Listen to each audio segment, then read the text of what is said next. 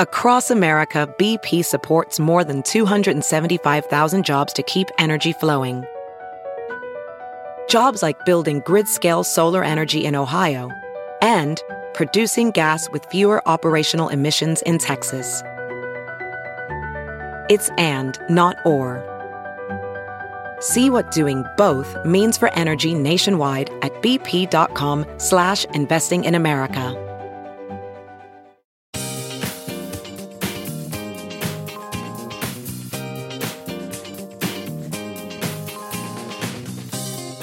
Ben Joravsky Show for this Friday, January 5th starts now. On today's show, it's Oh What a Week, and Ben talks the top stories with CEO and president of Think Inc., Laurie Glenn. The Ben Joravsky Show is a presentation of the Chicago Reader. ChicagoReader.com for everything there is to know in the city of Chicago.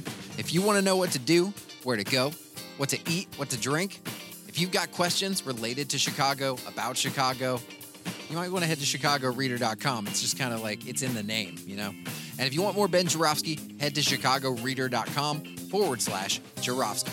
That's J O R A V as in victory, S K Y.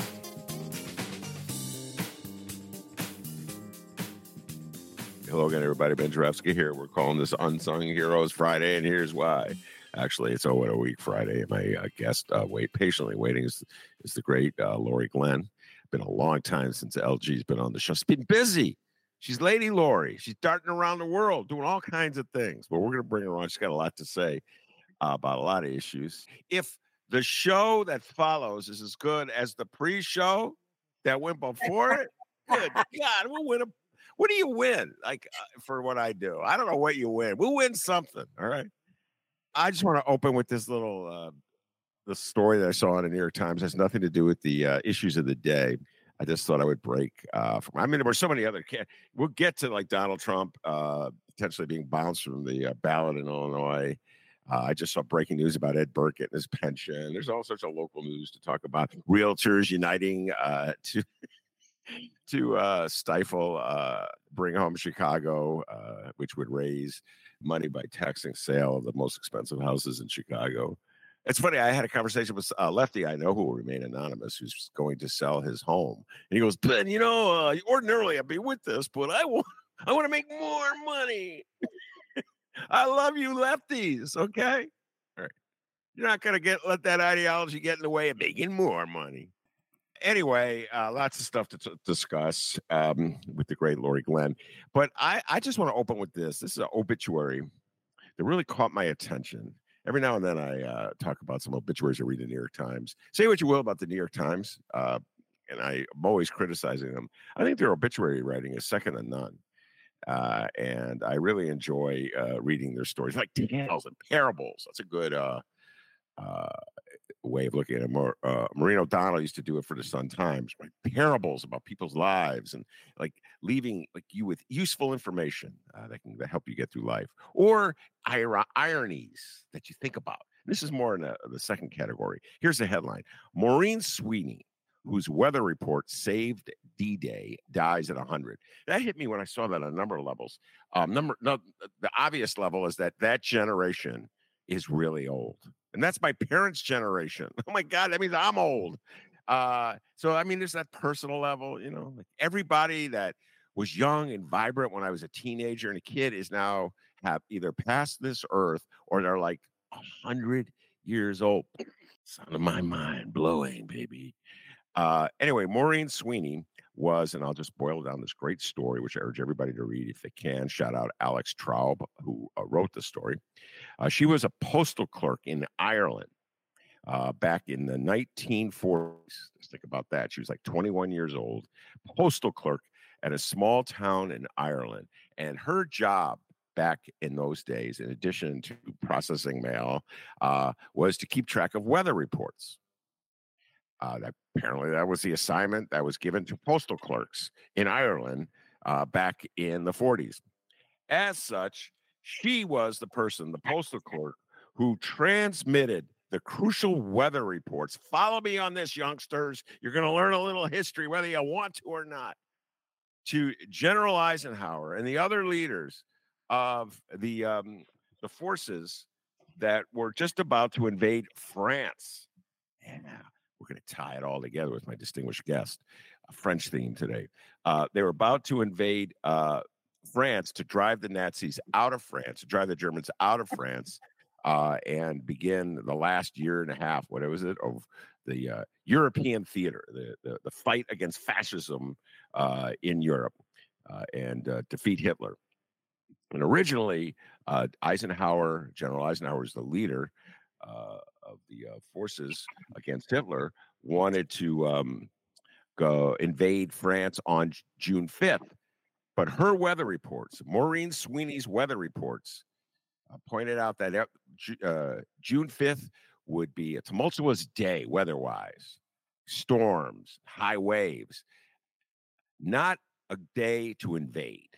Choppy seas, etc., and so forth. The planes, too much clouds. The planes couldn't see where they were going to bomb. So they, based on this postal clerk's weather report, they postponed the invasion by one day. And military historians, but I don't know if you ever met this ilk of people, military historians. I've known a few in my life, and they are a special breed of people. you move armies here, you move army. They really get into telling the story about armies a little too much, I might add. I don't know, something going on there. Anyway, uh, military historians have accredited Maureen Sweeney, this 20 something year old postal clerk, uh, from Ireland for saving the day. Uh, because it, had they not had that information, uh, had General Eisenhower not had that information, uh, and he launched that invasion on the fifth, I don't know if it would have been as successful. Uh, they could wouldn't be able to see their targets. Uh, many many soldiers would die in the choppy waves. and so, who knows what the outcome would have been? So, it's a story that indicates, and here's the lead on certain rare occasions, ordinary people in the midst of an average day have changed history. And uh, Maureen Sweeney uh, definitely fits that category. Uh, so rest in peace, Maureen Sweeney. Uh, you are a hero in my book. Also, a hero in my book, Laurie Glenn, LG, we call her. Uh, welcome back, Laurie. Hi, Ben. It's great to be back. Yes, it is great to see you. And Laurie Glenn, as uh, longtime listeners to the show know, is a political strategist and a master or mistress, I don't know what the word is, of shaping public opinion in her own way, I think, uh, and mm-hmm. uh, overseeing strategies uh, to get people to want to do the things they probably should have done to begin with, which is like, I don't know, not be a racist. There you go. There's a I know you, sometimes you have to shape strategies in order way. You know, it's not in your best interest to be a racist. Uh, taxes will go up if you're a racist. Oh, hey, when you put it that way, maybe I won't be a racist. Anyway, Laurie, uh, welcome back to the show. I know there's something you want to talk about up front, uh, and it's related to France. That's kind of why I began with Maureen Sweeney. Uh, whose weather report. This, by the way, was in the days before Tom Skilling, ladies and gentlemen, when you had all the computer technology. All right. So don't what's the big deal, Ben? No, it's, this lady was uh, updating the weather, like looking out the window type thing. Um, anyway, uh, that's why I kind of felt it was uh, appropriate to begin with the tale of Maureen Sweeney, uh, whose weather report saved D Day. Uh, what's on your mind, Laurie Glenn? Well, thank you, Ben. And uh, again, it's always great to be here with you. And um, so, what's on my mind is uh, is race. It is uh, racial profiling and the whole issue of institutional racism and hate, uh, unfortunately, that seems to be pervasive throughout the world. And I've been really fortunate, uh, actually, to live my life both in the United States and in France, and uh, have combined uh, these two together uh, with this uh, really uh, important program that will be virtual and happening on Wednesday, January 10th from 11 to 12:30 a.m. Central Time. And it's called Between Two Worlds Racial Profiling by Police in the US and France brings together journalists from both sides of the Atlantic to examine the links between the record rise of police stops involving Black drivers in Illinois and a wave of violence across France last summer after police fatally shot a French born youth of Algerian and Moroccan descent at a traffic stop outside of Paris. And um, Think Inc., my consulting firm, it's a political and public affairs consulting firm, uh, has been working uh, and uh, helped to launch the investigative project on race and equity that Laura Washington is the chair of the board. And their goal in their project, this project, um, is to create journalists or to help inform journalists to be data and do use data informed work on issues around race and equity. And they launched the project uh, with WBEZ, working with Alden Loury, who is their data projects editor, and Matt Kiefer, their data editor, uh, with Angela Caputo, who's the project director and a longtime journalist, uh, formerly with the Chicago Reporter, on the, and is the now project director of the Investigative Project on Race and Equity. And for the last several months, starting in September, they launched a series of reports uh, that analyzed data over the past 20 years. Uh, when Barack Obama, who was a state senator, he created legislation to try and stop uh, racial profiling by police and these stops that would happen. And let's just say that didn't go so well. And they released these reports to show that uh, stops by, police of Black men are higher than they've ever been. And then it seemed to me this past summer when they had these unbelievable um, uh, riots uh, because of this uh, very unfortunate young Black man who was murdered by the police. And uh, bringing them together, there'll be this very dynamic discussion uh, moderated by Rokhaya Diallo, who is actually one of the leading Black French journalists, author, filmmaker, and activist for racial, gender, and religious equity in France, and our Cheryl Corley, uh, Midwest bureau chief with NPR, and formerly a correspondent on NPR's national desk, primarily covering criminal justice issues. And they will co moderate this event. Uh, and it will include Alden Loury, Matt Kiefer, and Angela Caputo, who uh, worked on the Chicago. And then Helena Berkaoui, who's the editor in chief of the Bondy Blog in Paris, Anas Daif, who's a journalist with France 3 and the creator of the Al Intersection podcast around race and equity issues, and Nora Hamadi, who's a journalist with Arte, France Culture, and editor in chief of Fumigène magazine. So this is going to be a very powerful discussion, and it is co sponsored by WBEZ and the Investigative Project, as well as Block Club and other local groups and groups in France. So, if you are interested in attending this virtual program, you can go to uh, WBEZ's website to sign up or the Investigative Project or Think Inc. strategies. And please uh, sign up for what will be a very dynamic discussion. It's going to be 90 minutes. It will also be taped so you can see it afterwards. Right. But I think that, you know, this is one of the most important issues, uh, which is systemic racism.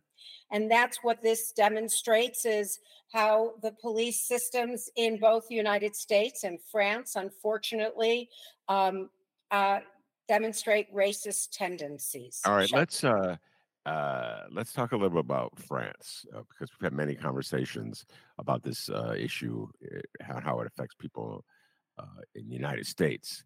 Uh, but let's talk about France. You caught me off guard uh, when you sent out the press release originally, uh, and uh, then when we had the initial conversations. I like to think I know everything about everything, but this one I was not really uh, up on uh, this particular dynamic in France. I do recall this summer uh, when there was rioting in France. Why don't you talk a little bit uh, about the dynamics in France and Paris in particular, relationships between the um, Africans, uh, French people who live in Paris, uh, and the white police.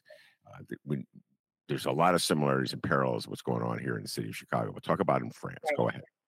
Well, in France, you know, we think of France as a democracy with égalité, fraternity, and liberté. And they have a concept called laïcité. And laïcité means that we are all French. You're not black. You're not brown. You're not a Jew. You're not a Hindu. You're not a Muslim. You're not a Catholic. But after um, the French Revolution, uh, the French became very suspect of religion, and this became a very secular society. And that meant that you could not distinguish that we are all equal under the law. And people, whether it be on the left or the right, will argue that you should not be wearing uh, uh, uh, a scarf on your head uh, because you should not in school because you should not be bringing anything religious in school. So you might have read about how when women would wear scarves in schools in france they would be banned. And feminists would be against it and right-wing people would be against it but what they were really doing was, in fact, inciting symbolism and radicalism in their own way. But so you have La laïcité in France, which basically says we are all French and we're all equal. Now, the reality is, though, if you go into Paris, as uh, I've said to Ben before, and I was in Paris uh, the end of August and early September this year again. And I have been fortunate to live between these two cultures for many years. I walked from northern Paris all the way across the city. So I went from the very top of Paris near the top down to the seventh arrondissement where we have the Eiffel Tower. So as I'm walking through Paris, I'm going through um, Maison Rouge, which is a um, neighborhood. They call them quartiers, and it's primarily a quartier that is filled with Africans uh, and uh, people that are black. And it is primarily, it's not a wealthy community, it is a low income community. In some ways, it's a poor community. And as I'm walking through Paris and I'm going towards the seventh arrondissement, we get go from being very, very, very uh, sort of uh, poor, and increasingly do we see uh, class increase, and also increasingly do we see it becoming white. And also in Paris, you have the banlieue, which are the suburbs that surround Paris. And uh, mostly in those suburbs, many of them, they are poor, they are Muslim, and uh, it's very similar to what Cabrini Green was in Chicago and um, the public housing that was poor and very broken down in the city of Chicago for many years. And it's infamous. And you have a lot of people and uh, in these suburbs and they do not have good health quality health care they do not have good schools they do not have the kind of jobs that you have in other places in france or in Paris for sure. And people will argue though and say, oh, no, that's not true. Everybody has got the same, everyone has the same. And so this can be a huge fight, even between people who would be progressive and leftists and people on the right. And because everybody says everybody's the same, but they're not the same. And you know, you know, France was an imperialist nation, and they were in countries all over Africa and all over the world. And now these countries that they uh, were once in, they are French. And then they come into Paris and they come into France and they're like, actually, they're Muslim and they're or Hindu or whatever or Jewish or whatever, and they come and they live in France and they though have to be French before they're anything else. Now we in America, and there's another theory called communitarianism, which means that we come into the United States and we're a melange, we would say. You know, we're Jewish, we're Catholic, we're Christian, we're Muslim, we're Hindu, and we're all together and we're American. And that's fine. And we identify as such. But, and then we want to count. We want to say to ensure that there is equity in our systems, there have been laws created so that we can see how many Black people or Brown people or women or men or trans people are in a system. We, we identify them even through this census, right? That is actually interdit, uh, meaning illegal in France. You are not allowed to count anyone. Now, some people will claim that's because when the Germans came into Paris in World War II, they were able to easily find the Jews uh, to take them to concentration camps because there were so many good files and systems the French had. So it was easy for the Germans and uh, the Nazis to come in and find the Jews. But one would now argue uh, that um, it had a very major consequence, which is that you cannot in France count how many men or women are in government or in any company or any corporation, public or private. You can't know how many Black people or Brown people or whatever people are in any system. Now, I would argue that's important because if you look at laws like um, the Federal Home Loan Disclosure Act, if Gail Cincotta, who was uh, incredible activist I was grateful to know from Chicago and others in a coalition that uh, was able to pass the Federal Home Loan, uh, Federal Home Disclosure Act, which meant that we could identify where financial institutions made loans and where they got their deposits from. And if we weren't able to do that, we wouldn't have had the data to show that banks were doing redlining. And if we couldn't have shown through data driven analysis that banks were actually redlining, we would not have created the Community Reinvestment Act, which is a federal law that means that financial institutions must meet the credit needs of low and moderate income communities as well as wealthy communities. So a bank cannot just take uh, deposits from communities without also giving them the access to credit, which allows people to go up the credit ladder of life, to get credit cards, to buy homes and cars, and live the American dream. So this is actually incredibly relevant uh, because between these two countries, where you see that police have been used as a tool of repression uh, mm-hmm. in both the United States and in France. And police have been in, and also one important thing that Americans don't understand is that in the, in America, we have a system that is you are innocent until proven guilty, whereas in France, you are actually guilty until proven innocent. And actually, many of the tools that prevent police in our country from taking someone to jail, in fact, you can a police person could just say, You look suspicious and you're coming with me and you're going to jail in France. So they do not have the same rights that we have here in the United States in many ways. And all of this, um, so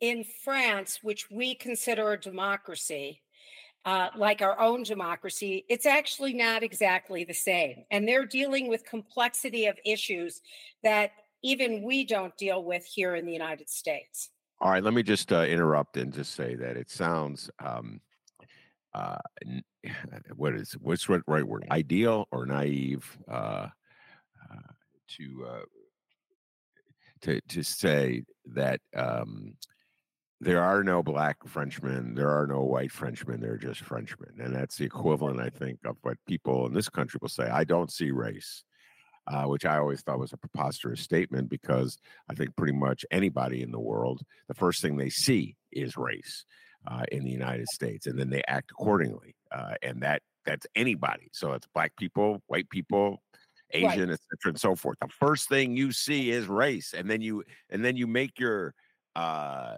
your assumptions after the fact. Uh, and uh, sometimes you don't see religion but when you learn somebody's like, say, Jewish, then you make your assumptions. So to pretend as though you don't see race, even though it's the first thing you see, is what? Fooling yourself, I would say, Laurie Glenn. And I think a society that dedicates to this notion uh, that it doesn't see race is fooling itself. Am I being too harsh to your beloved Frenchman?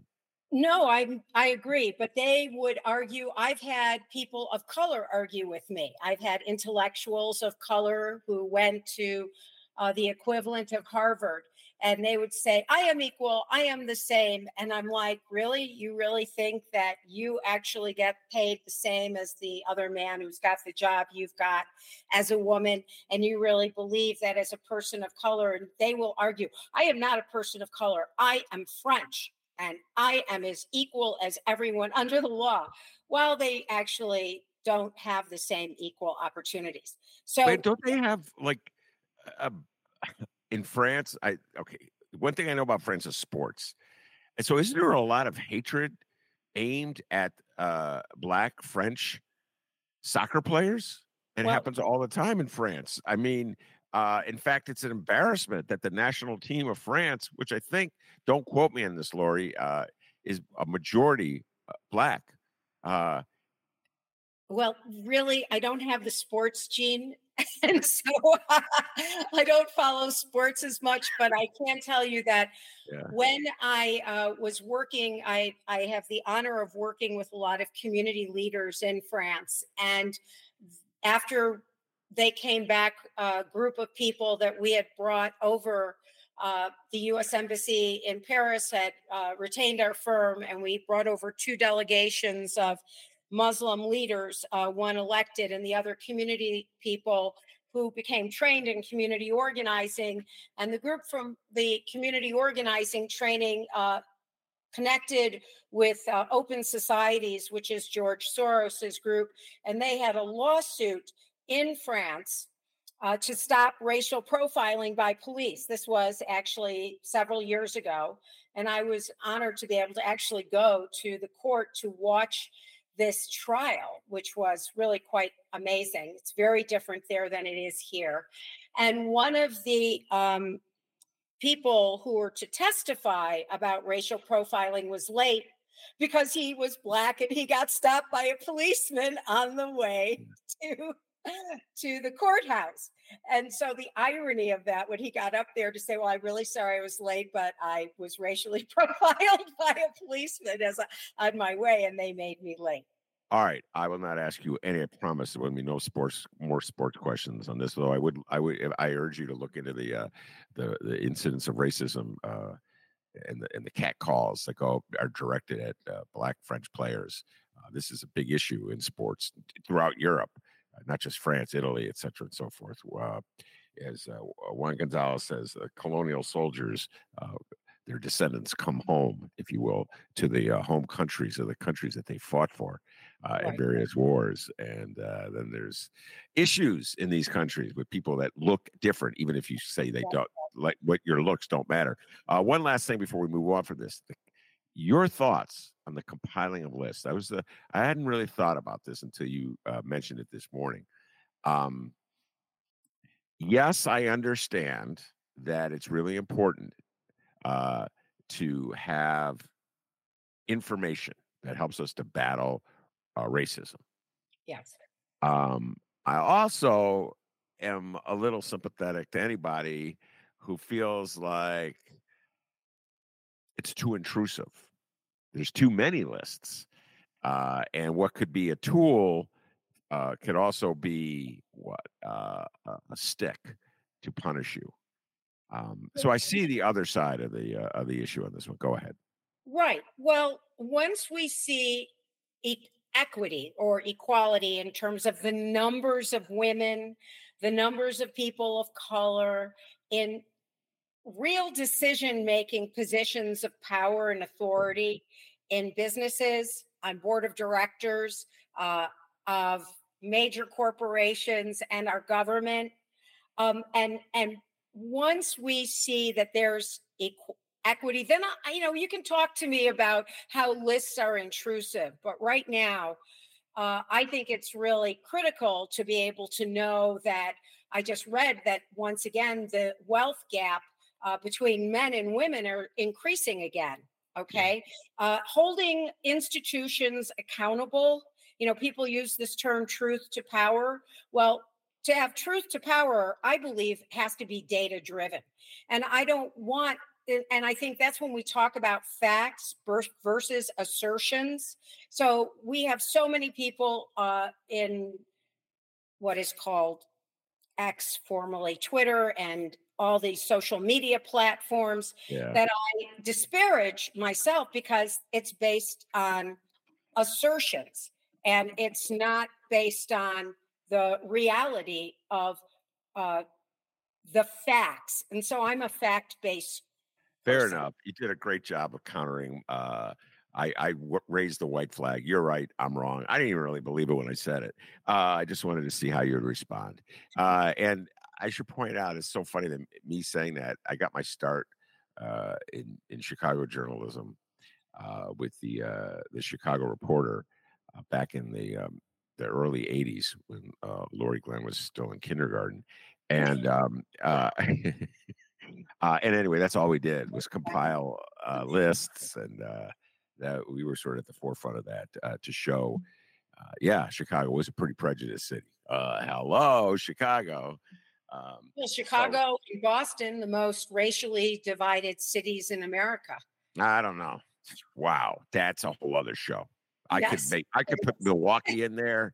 Uh, there are a lot of cities that are battling for that title. So Yeah. I, you know, I um, I mean, if we wanted to go into the realm of sports fans, which I know I promise you I wouldn't go into sports, I think Boston are, are maybe the most openly okay. Uh, but you Yeah. know, uh, it's uh, um, I don't know. I don't know. I don't know if Chicago. I don't know if I think it's a tie.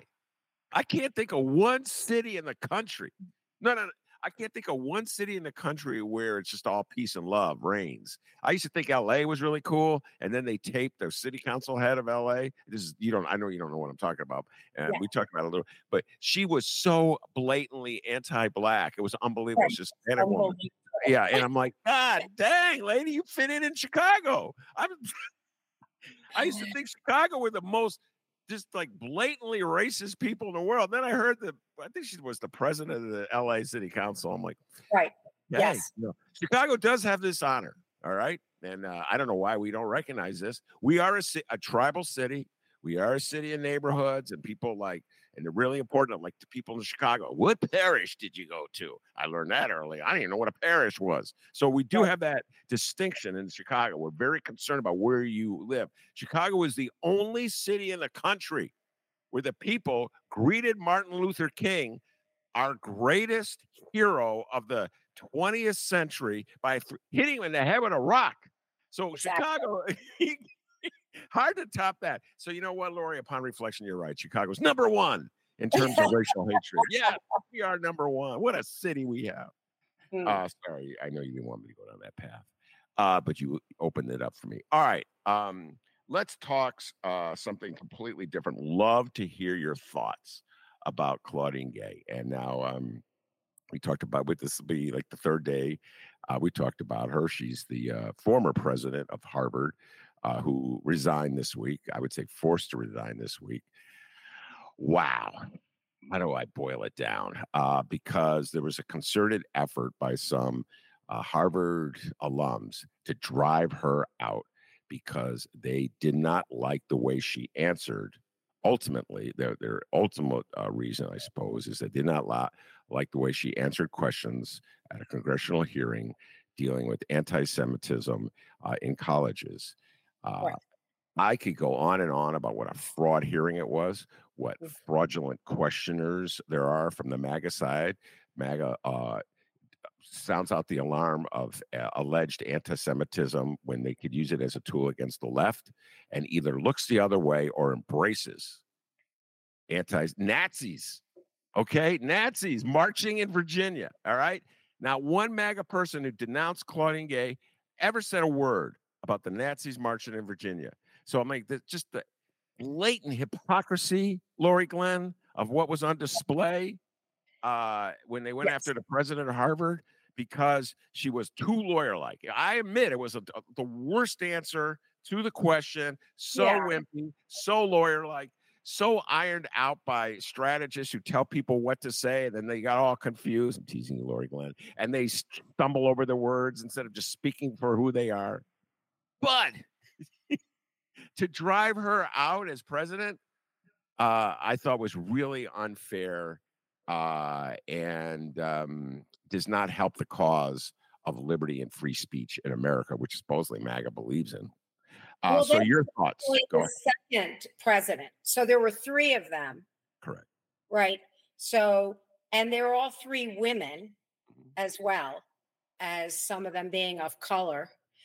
And um, I think that uh, first, as someone who does strategic communications, uh, whoever briefed them, uh, definitely I would never use them again. uh, I think that technically to answer questions like that, there's a time and place for that. And regardless of who's asking the questions, because of course I agree with you that the people asking the questions shouldn't even be there in Congress. so uh, that's not the point. But all of them, I believe, were briefed by the same people, uh, I would imagine, and that they would all come out with the same kind of answers. And really, um, the fact is, from their, this is one of those moments in time where you want to come from your heart and say, hate has no place on our campus, whether it be for Jews or Black people or Muslim people or Hindi people or trans or gay or women versus men or anyone. That hate has no place here. And we, of course, would never allow any kind of hate speech uh, to be allowed on our campuses period. That would be to protect Palestinians uh, as well as Jews.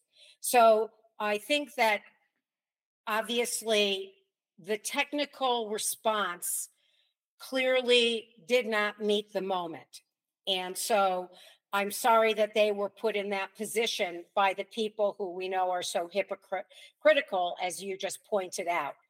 And I also think I want to say right here and now, I am a Jew. I'm Jewish. I'm an atheist Jew. I'm a cultural Jew. And I also want to say I've been working on the left.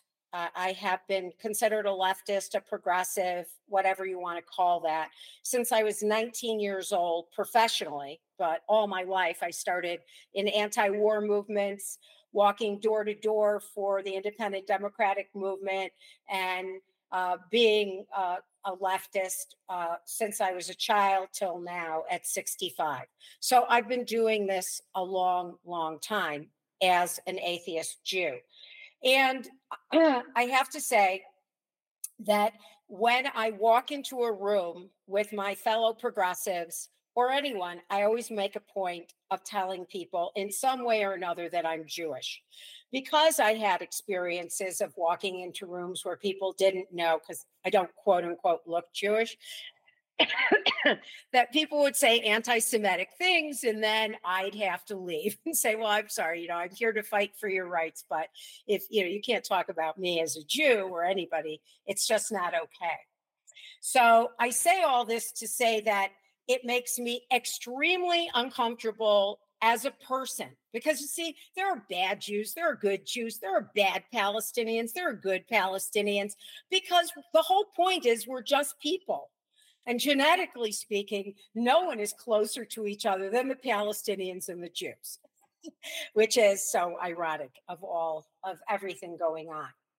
And so I would fight always uh, for the right of Palestinians. Uh, to say what they need to say and do, as I would for Jews, as I would for people of color and anyone in their struggles. But what isn't okay is a sense that we cross over into a place where we start disliking people for their identity. And that is, for me, very frightening uh, because I have fought all my life for people to not be ever uh, discouraged in life because of something they were, whether it be they were poor or they didn't have as much as another person or because of their color. Now, um, that said, going back to these three presidents who were terribly messaged and did not speak from the heart, it is absolutely not okay that they were fired because of what they said, because we have a country that is based on freedom of speech. But let us also say hate speech is not freedom of speech. There is a difference. And uh, it is also that there's been the dog whistle of um, Jewish anti Semitism for thousands of years. We are called, you know, we are a tribe and we are the called wandering Jews for a reason. And um, so people have a lot of stereotypes about many people, including Jews. And I do believe, as a Jew, that it is absolutely not a good idea for any of the institutions to, uh, from AIPAC uh, to funders who may be of the Jewish persuasion, like myself, to use their money to try and influence an institution and claim that they will withdraw their funds if they don't fire the president. That is not okay. That is not the reason to fire a president. It, in fact, destroys the independence of the institution of higher education. And you now have this gentleman, uh, Mr. Ackerman, who claims that he is going to pull his funds. And uh, if this president of Harvard wasn't fired, and then you have him now claiming that Penny Pritzker, who is also Jewish, and the sister of our governor, who, by the way, I think is doing a great job. Uh, and uh, she, he is saying that the board of uh, Harvard should um, reconstitute itself because it supported this president. And again, um, using his influence uh, and funding as a tool to destabilize this institution. And that's not okay. And I say that as a person and as a Jewish person. Uh, just uh, in the same way, I would say that Israel and Netanyahu, you cannot kill your way to peace. And that as a Jewish woman in the United States, that I believe that the Israeli government is completely wrong. I'm terrified by what they're doing. Uh, I think that the Palestinian people are being destroyed, and I'm horrified by this. At the same time, I believe that Hamas is an extremist organization with their dedicated goal to still to destroy Israel and get rid of all Jews. And I do believe Israel has a right to exist. And in the same way that Donald Trump I did not elect Donald Trump, and I'm terrified that he will get reelected if we don't stand up and fight the fascism and authoritarianism in our country that is growing, in fact, across the world. As I know that there are millions of Jews in Israel that do not support Netanyahu, nor what is going on in the West Bank, the extremists there. And an extremist is an extremist. I don't mm-hmm. care if they're a Palestinian or a Jew uh, because it is against our ability to live together. Mm. And I believe there needs to be, if not a one state, a two state solution. And right now, what you're seeing is Netanyahu is terrified of obviously going to prison once this war is over, certainly being removed as president um, or prime minister or whatever. Uh, right. Um, yeah, prime minister. All right. Prime uh, minister. So you got a lot to unpack there, and uh, I know. Well, it's all tied together. It's, it's all, all tied together. All right. First of all, his name is Ackman. Uh, Bill Ackman is his Ackman, name. He's, sorry, he's a billionaire uh, hedge fund guy, uh, and uh, he went to Harvard. Um, I didn't see his SAT score, so I don't know if he got into Harvard because he earned the right to get in there, or because uh, he is the son of a Harvard grad. Just teasing Ackman. Okay, that's a joke. All right, that's just a joke, Bill Ackman, because it gets into the whole issue. It, it, one of the things that he did that I found uh, most uh, hateful and obnoxious is immediately after uh, he, he he was upset by Gay's response. Uh, and the response of the, the president of the University of Pennsylvania and the pre- and the president of MIT, uh, and his questioning by uh, Congresswoman Stefanik, who's a MAGA congresswoman from New York. I uh, never said one word about Nazis marching through Virginia, as far as I know. Uh, and I'm not sure Bill Ackman ever said one word about Nazis marching through Virginia for that point. Uh, and I'm not sure Elon Musk ever said anything about uh, Nazis marching through Virginia. I'm just thinking about all the people who supposedly stand up for free speech and liberty.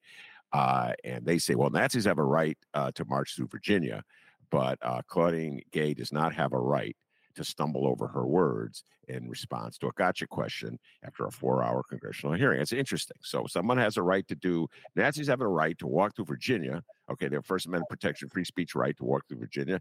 Uh, and uh, Elon Musk has a First Amendment protected free speech right to, pr- to allow any hate to go out, any misinformation to go out on. Uh, uh on his platform, uh, Twitter, uh, but Claudine Gay does not have the right to stumble over her words. Okay, that's interesting. You remember Larry Summers when he was the president of Harvard and he said that women weren't smart enough really to do math to some effect like that? And science. Some, was it math or science? Or it may have been both. Or both, or I mean STEM. Let's just say it this way. I mean, Larry didn't get fired. No, I didn't get fired. He had a First Amendment protected free speech to insult right. women. So, I mean, this woman was there for six months. She was there for six months, the first Black woman to be president of, you know, the most, one of the most esteemed institutions of higher education in our country. And she doesn't last six months. No, well, that's doesn't. horrible. Okay, so that, this is the, so Ackman, so he gets offended. What is the first, what's the first thing he does? He goes after the notion of affirmative action. Well, this is what happens when you're uh, only hired because you're black. Is essentially right. what he said. And, so- and, I knew I knew he was going to go there. Right. You talked about we talked began this conversation uh, talking about attitudes that people have, subterranean attitudes that they have about people who don't look like them. All right. And you said right. in France, the, the the the official position is there are no prejudices. We are right. all Frenchmen. Well, we aren't in France. We're in the United States of America. And nine times out of 10, I will say this a white person sees a black person in a position of power, Laurie Glenn, and they go, oh, well, they got that job because of affirmative action. Or there's all these white people walking around the universe saying, I didn't get this job because this black person got it. You know that as well as I do, Laurie Glenn, because no, you hear because I've experienced it. I work in the left, and there have been times when I felt like I didn't get a job because I was white and the person they hired was uh, also younger and of color. And but that actually means that my work has been successful, in fact, but that in fact there's more opportunities for people of color and that it's more competitive because other people have the abilities and the skill sets.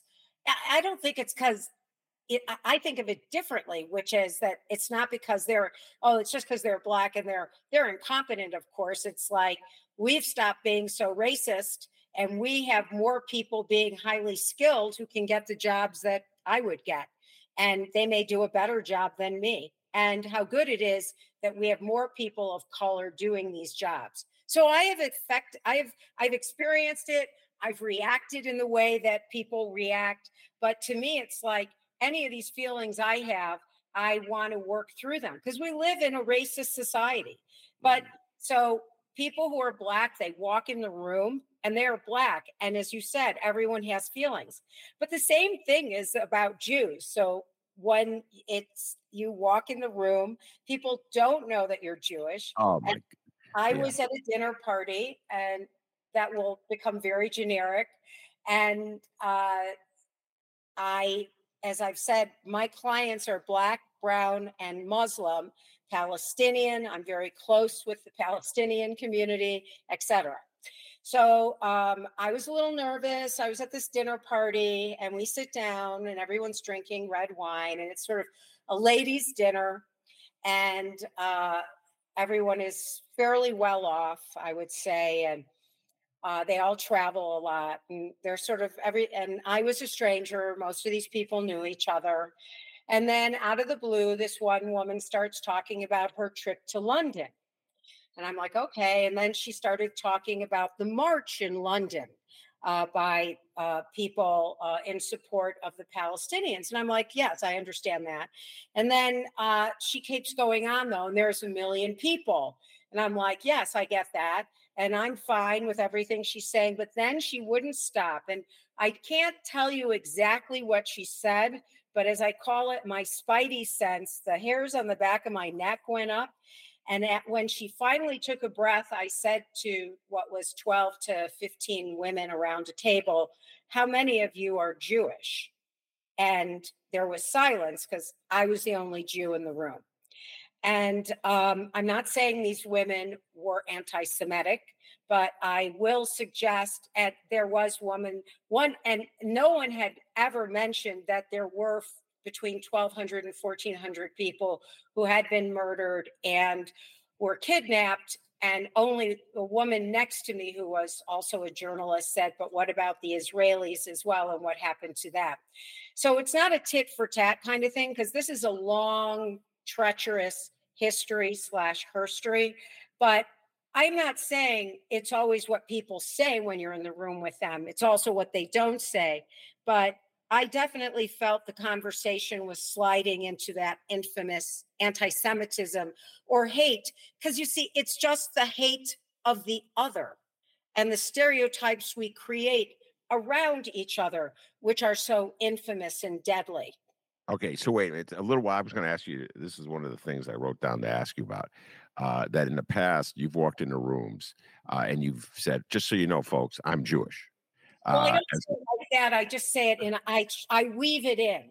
I weave it in within the first 15 minutes. I'll somehow say something that uh, makes it very clear that I'm Jewish because I have been in rooms where people of color have said something anti-Semitic, and I'm kind of like, okay, this is going to make it a whole lot harder for us to work together since I'm here uh, to try and create more equity, and you've just said something that says you don't like Jews. So let me ask you this: uh, If you're in a room uh, and in in your past, and uh, you hear something that uh, is either anti-Jewish or heading in that direction, uh, and you say something that indicates uh, that you're Jewish, in the hopes that that person who is heading into the anti-Jewish section of the universe will, at the very least, yes not say something. Does it work? Or do people when they when you go, well, I'm just saying, uh, I'm just re-, well, actually, double down. You know, I mean, you never know. Like I told yeah. you, I had a friend. Uh, uh, I went to the Latin School of Chicago for two years, and her father was one of the heads of the largest uh, he was living in new york while his daughter was living in chicago and uh, of one of the largest advertising companies in the world and we're in her lincoln continental uh, his rather and we're driving around we're like 16 year olds being what bad girls whatever and and she says well i jewed him down and mm-hmm. she certainly knew I was Jewish. And as I told you, she ended up marrying a Jew later in life, who I felt was a somewhat self hating Jew who would play polo with the prince in England. But she look, you know, there was silence because here I am. Like she just said, I Jewed him down. And we're both like, and I think she said she was sorry. And I said, I know, but it wasn't this woman who said it. She got that from her daddy. Yeah.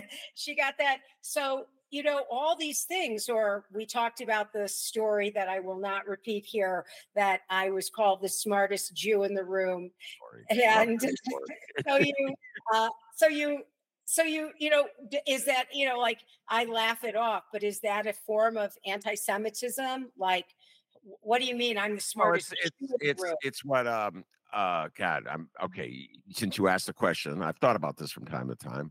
Um, so it's benign prejudice. Uh, I would phrase it that way.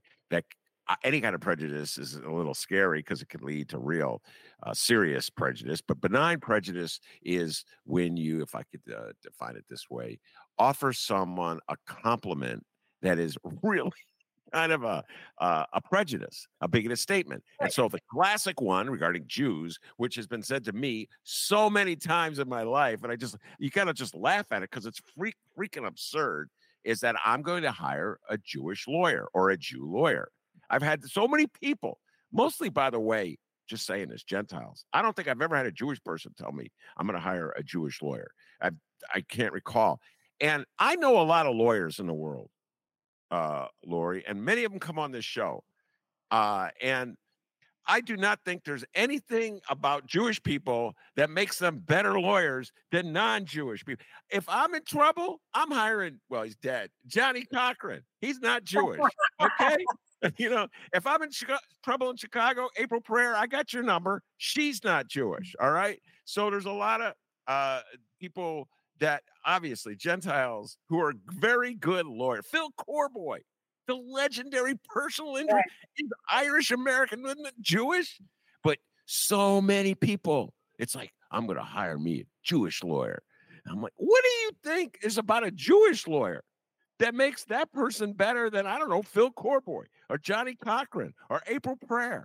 I, I, what is in your mind about Jewish people? like, you know what? I'd rather not know. But actually, upon this. So I think it all goes so every which way. There's a very famous black leader who called New York Town. Uh, there's uh, very many different people, and but we only know what's in our heart. And I have to say, even I, you know, I had this experience, and I said to someone inadvertently, like, I understand that to their face, and she is a black woman. And I have a lot of shame over this, but I said, Yes, I understand why they hired you. They had to because you're black. and I meant it that, of course, it's a good thing. But once I said it, I realized I'm screwed. How could I have possibly have said that? So let me put it to you this way I don't think anyone's perfect in the world. I just haven't met them. And I think what's really horrible is that on the left, we seek perfection. And when people don't achieve it, maybe we cancel them.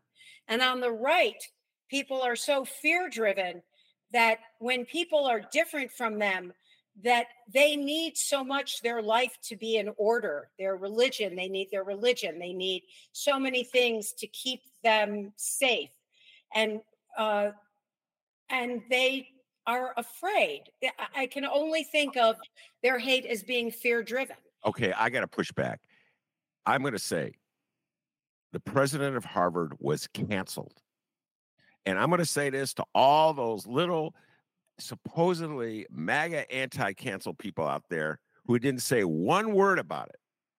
No, you're right. And, and, and you, it's a long list. Not one word. Where was Ron DeSantis? Where was Joe Rogan? Where was Donnie Trump? Where are all the people who say they're anti woke, anti cancel culture? The, the president of Harvard was canceled. That's what she did. But they never they didn't like what she said. To be president, they're glad she's gone because well, they the, are. But that's but my point is, the tool they use was cancel, and so right. they say, uh, we we can't say what we want. Anything we say will be used against us, and you really just want to stamp us out and uh, groom young children, and that's why you cancel us. Okay, that they have this whole ideology. So they then turn around and canceled her and then pretend that there was something virtuous about it. And so I still, I don't, it'll take me a while to get over this, Laurie, because there's so much hypocrisy and hate embedded in what went down yes. with Harvard. Uh, and so much deceit because the real, in my humble opinion, you may disagree with me, the real anti Jewish sentiment in this country is coming from the right. It's coming from the right. Uh, and yes. for, for the for MAGA to act like they're defending Jews in this country by beating up on a black woman who's the president of Harvard, that's the biggest like scam out there. And that's that's saying a lot when I coming from a party of scammers and grifters. So that's that's that's kind of why I feel the way they're you're using anti-Semitism the fight against anti-Semitism as a tool to beat up a black woman. I agree and with you. And to perpetuate prejudice against black people. I that's agree with you. But the wow. right has always been very tact, you know, has tactical, and they will always switch and change what their message is to win. Yeah, um, it has always been why it's been harder for Democrats because Democrats will say, well, we can't say that. We can't do that. That's not fair. That's not okay. I mean, there are many things, you know, things that Joe Biden could do or say, and he won't say that. Yeah. But they're right. Well, they'll say whatever they need to say. They'll do whatever they need to do to win. It has always been the case. they're ruthless. Yeah, I uh all right. Uh so let's close by moving from this topic to uh the the right and the the latest bit of sobbing that's been going on for MAGA. MAGA no one feels more sorry for itself than MAGA. Uh, they're always crying about being canceled and they can't insult people and uh, they feel that there it's prejudice against them. Meanwhile, uh, I don't know if you saw this, uh, but employees of uh, of Elon Musk, who's Mr. Free Speech and Liberty, uh, are suing him because of they feel they are unfairly fired because they dared to defy the leader. Um, yes. Donald Trump, uh, our uh, the leader, MAGA's leader, the number one person in the polls uh, for the Republican nomination uh, for president in the 2024 election, uh, is um, the target of an effort by citizens of Illinois. They're joining forces uh, with citizens throughout the country to uh, have him removed from the ballot yes. on the grounds that he's violating the rules. There are rules and regulations that govern ballot. Laurie Glenn, as I pointed out yesterday, cannot just say today, I, Laurie Glenn, am running for president. No, Laurie Glenn, there's rules you have to do. She has to collect a certain number of signatures. She has to put her address on the forms. She cannot lie about the address that she puts on the form. She has to be over the age of 35. She has to be a U.S. citizen. She has to be born. There are rules and regulations you have to follow. You can't just say, oh, I'm running for president. And one of the rules, it's in the 14th Amendment, you can go read it yourself, is that you can't participate in an insurrection against the federal government. Right. Uh, if you sworn an oath to that federal government, you can't. It's a rule. It's in the 14th Amendment, it's in the Constitution. Sorry, Donnie, you broke the rules. You led an insurrection. Now, Donnie Trump and MAGA are sobbing they're crying like little babies because they want the right, Laurie Glenn, to break any rule they can, not have anything enforced against them, and they will still get to have insurrections, even though the U.S. Constitution says you can't have an insurrection. Do you think, in your humble opinion, as a political strategist, that it is too dangerous for uh, Democrats to, or anybody, to move to kick Donald Trump off the ballot because he's so clearly violating the rules, because it will stir up what? Get MAGA even madder than it already is, get him out to vote, and maybe get a few of what I call the Rahm Emanuel swing voters, because he's always worried about them, like suburban swing voters, the David Axelrod Rahm Emanuel swing voters, that they'll somehow go, This is unfair. I'm going to vote for Donald Trump because the Democrats are unfair as a political strategist, as a political consultant, as a woman right. who's been in this game for a long, long time, do you think the Democrats are hurting themselves with this movement? Go. Uh, I am worried. I think that what I'm more worried about, so that it does galvanize his base. I don't think it makes Republican women uh, come out, or even you know suburban women come out for him. I, I don't think it does that, but it does set precedents it makes me nervous. I mean, at, you know, personally, I'm like, yay, this is great. I love it. I love it. But what I'm more concerned about, Ben, is our own base and the lack of energy that people have around Joe Biden. And I'm more concerned because I think Joe Biden has done an incredible job uh, against everything, all odds. And I think he's going to come down as I mean, he is the first president to get any major legislation passed in years. He's actually done, I just want to say for the record, a phenomenal job. And I don't give a shit that he's 80 years old. Okay. Because it's, he, w- when you are a president, it's like uh, it is, you, you are putting people in positions of authority. The job numbers are incredible uh, that just came out for December. We are going to most likely have a soft landing in terms of the economy. Uh, he created the largest legislation to actually address infrastructure and the environment. He is just, I think, making all the right moves. And would I like him to do more? Of course. But actually, he has really been trying to be and his team strategic about how far they can take America at this time. Mm-hmm. And his own base is divided. And obviously, Netanyahu is not doing him any favors. And why he, you know, and I'm glad he's finally really parting ways with this real madman, as far as I am concerned. And so my concern is not as much about, uh, oh, yeah, it feels good, or that we know Donald Trump is a fascistic, authoritarian madman. Hmm. What scares me is that so many Americans would want him in office. That what, you know, like what has happened to America, you know, the impact of COVID on mental health of people. I don't think it can be underestimated. Uh, our sense of community, how it's been impacted, and this rise globally of fascism is scary to me. Mm-hmm. So you take him off, you don't take him off. Like, okay, you want to use that tactic, but what I want to know is how are they going to galvanize the base to actually turn out as they did before to say no to fascism. That's mm. what I care about. That's a, that that's a that's a, a, a great riff, a very important point. Uh, it's different than the one I was raising, but it's absolutely a very important point. Uh, yes, uh, to to galvanize people around.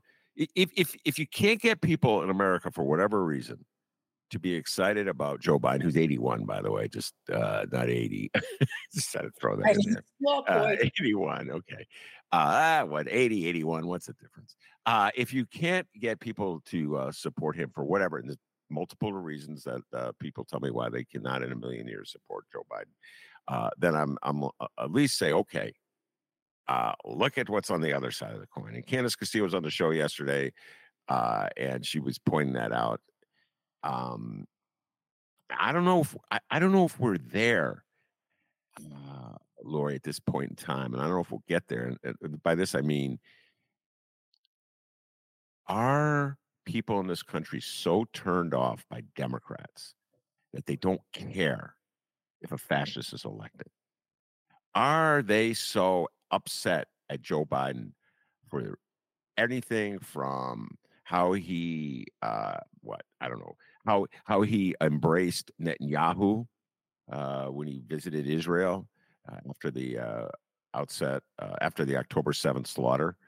Uh, to he wasn't forceful enough, let's say, on pressing on the railroads. I've heard people talk to me, lefties talk to me. Well, he isn't strong enough when it came to uh, dealing with railroad workers. So uh, I even saw this one what blew my mind, uh, Laura. I may have said this to you. There's like abortion rights activists who say they're going to have a, a, march before the right. Democratic convention. I'm like, I, what, why are you having a march before the Dems? What? What? what that, right. Nothing to me says more about like how weird liberals are no, than but that. But but actually, Ben, America, as we know, just like uh, Jewish people aren't monolithic, Palestinians aren't monolithic, brown or black Americans are not monolithic. And I think what we're really looking at is uh, the changing it's it's it's generational shift that's going on. So, you know, I've watched, uh, frankly, uh, Palestinians have been so strategic over many years now, over the last 25 years, in changing the narrative and really uh, building a base in universities and colleges across America. Israel went from being like in the 60s, the land of peace, love, uh, you know, uh, socialism, uh, kibbutzim, uh, planting trees, to a severe arrogance in thinking they could just buy Congress through AIPAC and just an inside game and screw what the world thinks of us. They always hate us, so we don't need them. I mean, so stupid. I've been watching this just going, as we proverbially say, oy vey, are you kidding me? This, so I mean, bravo to the brilliance of the Palestinian leaders who understood that they needed to build a base and they did. And the uh, Israeli government has not, especially when you look at the defense minister in early on uh, of the, this now what you would say war uh, called Palestinian people animals, and mm-hmm. that is just unacceptable. My whole point to you is that there is a new generation going on in our in this world and Joe Biden is part of another a narrative. These people didn't go through D-Day. They don't probably even know what D-Day is. No, I know, I know. They may not know about concentration camps and that's 6 mil, 18 million people dead, 6 million Jews killed. This means nothing to them. So this whole generational shift is really enormous. It is the end of the baby boom. It okay. Really I, I just think there's something preposterous about it, that was a great riff, but Thank it doesn't deal with the preposterousness of a abortion rights group targeting Democrats. This is like if there's one issue that unites Democrats, it's pro-choice. So it's like what a wasted effort to act as though you have to put pressure on Democrats to be pro-choice. All it does is suggest that there's some kind of equivalence between Democrats and Republicans on this issue. It's so freaking absurd. I I know Laurie Glenn was not advising this group no. because this this is like I mean I think of all the all the strategists that come through this show uh, in one way, one time or another. Candace Castillo, uh, Joanna Klonsky, PC, Peter Cunningham, jo- Joanna, uh, Laurie Glenn. I don't think any of them were advising this group. That's like it, right. I, one, of the, one of the dumbest things. I'm just going to say it. It's one of the dumbest things that yes. I've seen coming out of the left, and I've seen. I don't even know if it's real left. I mean, I don't left, liberal. Who uh, who knows? I just had to give off what you. But that's the point I was making is that the fact that pro-choice activists think they have to target Democrats undercutting right. Joe Biden, which is like this is the one issue that he's the clear champion on, just shows you where our country is in regards to Trump. If you're a pro choice activist, you better be afraid of MAGA, ladies and gentlemen. You better be afraid of it. They're the ones who are passing the laws in Texas and Indiana and Ohio. It's not Joe Biden and the Democrats. If you want to protest, go protest at the Republican convention. Right. But, but I guess I want to say is that also what this is part of too, we no longer have a national narrative, right? So what Trump so effectively did is he broke down uh, people's trust and belief in institutions, which was already waning. But he made it okay to lie, to cheat, to steal. It's okay. It doesn't matter. You can, um, and people and also, I mean, I think the worst thing that ever happened to democracy was the FCC ruling in the late 90s that stopped the fairness doctrine, which meant that you could not have a Fox News, you couldn't have extremist debate uh, with the media, and you wouldn't even in social media. And now we're in the Wild West where anyone can say whatever, and people are like, yeah, yeah, I believe that. And you're like, yeah. why do you believe that? That that's not even true. And so we by destroying the just journalism as an industry, by uh, turning it into a business, we have really harmed people's understanding of what our truth is and our democracy is. And also, the other leg of democracy that we really need, that I talk about a lot, is civility and our inability to talk with one another and people making it this fu fu fu fu you know and I, I, mean i've done some crisis communications in the last two years that when i saw what people wrote on what was called twitter uh, it was horrifying it was absolutely uh, horrifying the things that people would say to someone else who they didn't even know. So I think these elements all play into what you're talking about, Ben, and creating this instability in our democracy today.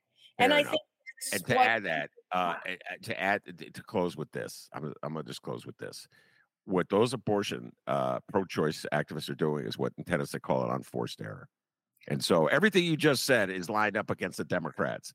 And so now you go, well, we're going to make sure the Democrats stay true to their pro choice. Hello. you don't have to worry about the Democrats. All right. right. I got it. I got I'm going to lose my mind on this one, Laurie. I sometimes when I see I wonder why do Democrats lose? Because they don't know how to play the game because they're so dumb. JT, where's Jeanette Taylor when I need her? All right. All right, uh, to tell it like it is. Laurie Glenn, thank you very much. Good luck with your uh, panel discussion on uh, on this Wednesday, and uh, she's uh, called uh, Lady Laurie. I'm not making this up, ladies and gentlemen. In France, she's huge in France. They always say that Jerry Lewis was huge in France. Laurie Glenn is bigger in France than Jerry Lewis. Okay. No, no, no, no, no. Please, please, please. All right, very good. Old friend of mine, Laurie Glenn. I've known her since the 80s, ladies and gentlemen. Thank you very much, Laurie, for coming on my humble podcast. Okay. Thank you. And uh, I want to thank producer Chris. He does an outstanding job. Hey, producer Chris, give yourself a raise. Take it out of petty cash. Peace and love, everybody. And you can always stay updated on Ben Joravsky interviews. If you missed any of them, play catch up at chicagoreader.com. You can follow Ben on Instagram at Benny J Show. And don't forget to like, subscribe, and follow The Ben Joravsky Show on your favorite streaming and podcasting platforms.